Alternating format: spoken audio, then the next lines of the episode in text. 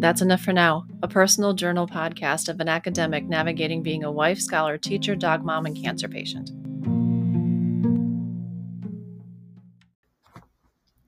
A disclaimer I am not a medical professional, nor am I offering advice or services.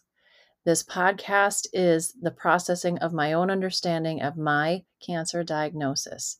If you have received your own cancer diagnosis, please work with your medical professionals for accurate and authentic information.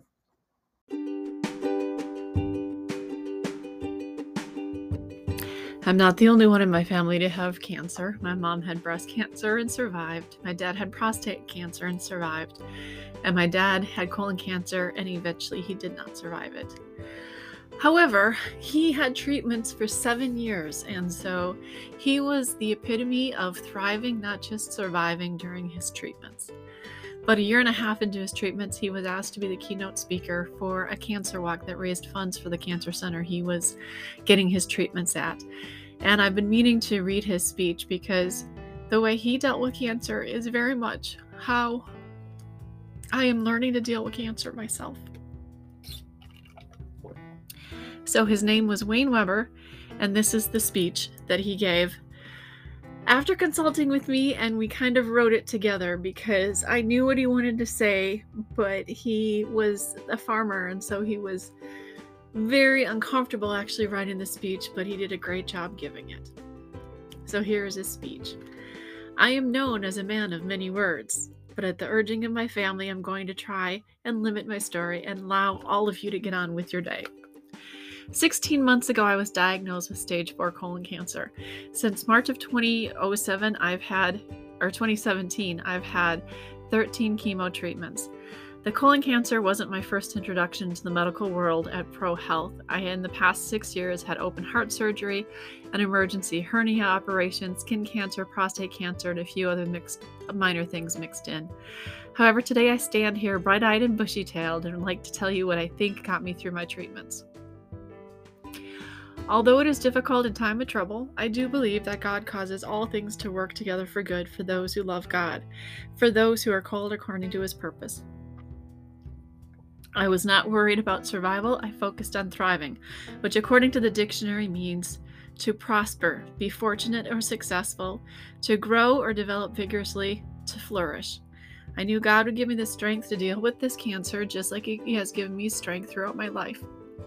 Besides, my wife does all the worrying in the family. More importantly, I truly believe that with God, all things are possible. The second thing I believe made my treatment successful was Dr. Lamar and all the wonderful staff at the medical uh, cancer, the Greenwald Cancer Center. They were always on top of my treatments. Sometimes I missed treatments because of low blood cell counts, so they gave me shots so my counts would stay up. Dr. Lamar changed the treatments with the side effects got a little rough, and then there was hugs from all of the staff. Those hugs went a long way to helping me not just survive, but thrive. I was probably a little naive when we started this journey, and I didn't fully realize what was ahead of me. My wife and I learned in a hurry. We read everything we could get our hands on, and my wife spent countless hours on the computer. But my attitude has always been upbeat. We never had pity parties. My personality has always been happy and cheerful, and I'm sure my positive attitude helped me get through the chemo treatments. And last but not certainly, not the least, I can attribute my wonderful outcome is support and prayers. I was very open and honest about my cancer and treatments to whoever would listen. It helps to know that you have a support of family and friends, and it's a wonderful to go to church and have people stop and ask how you're doing and hug you. Most of them will say, We're praying for you. So, prayers certainly help. Receiving cards let me know I wasn't doing this alone. Now that I know what receiving cards meant to me, I'm more faithful in sending to other people having medical problems.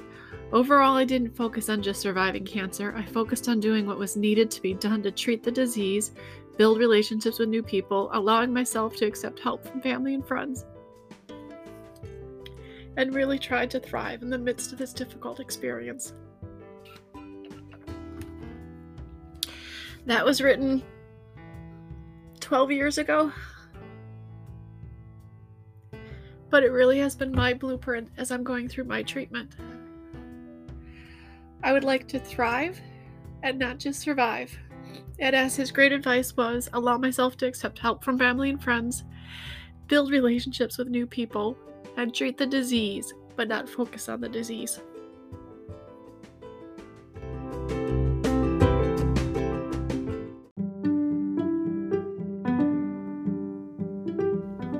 Well, that's enough for now. Thanks for listening to my musings to the universe as I process a major change in my life. My hope is that if you, dear listener, are going through a major change, this podcast may help you feel less alone and that you find someone to hear your musings.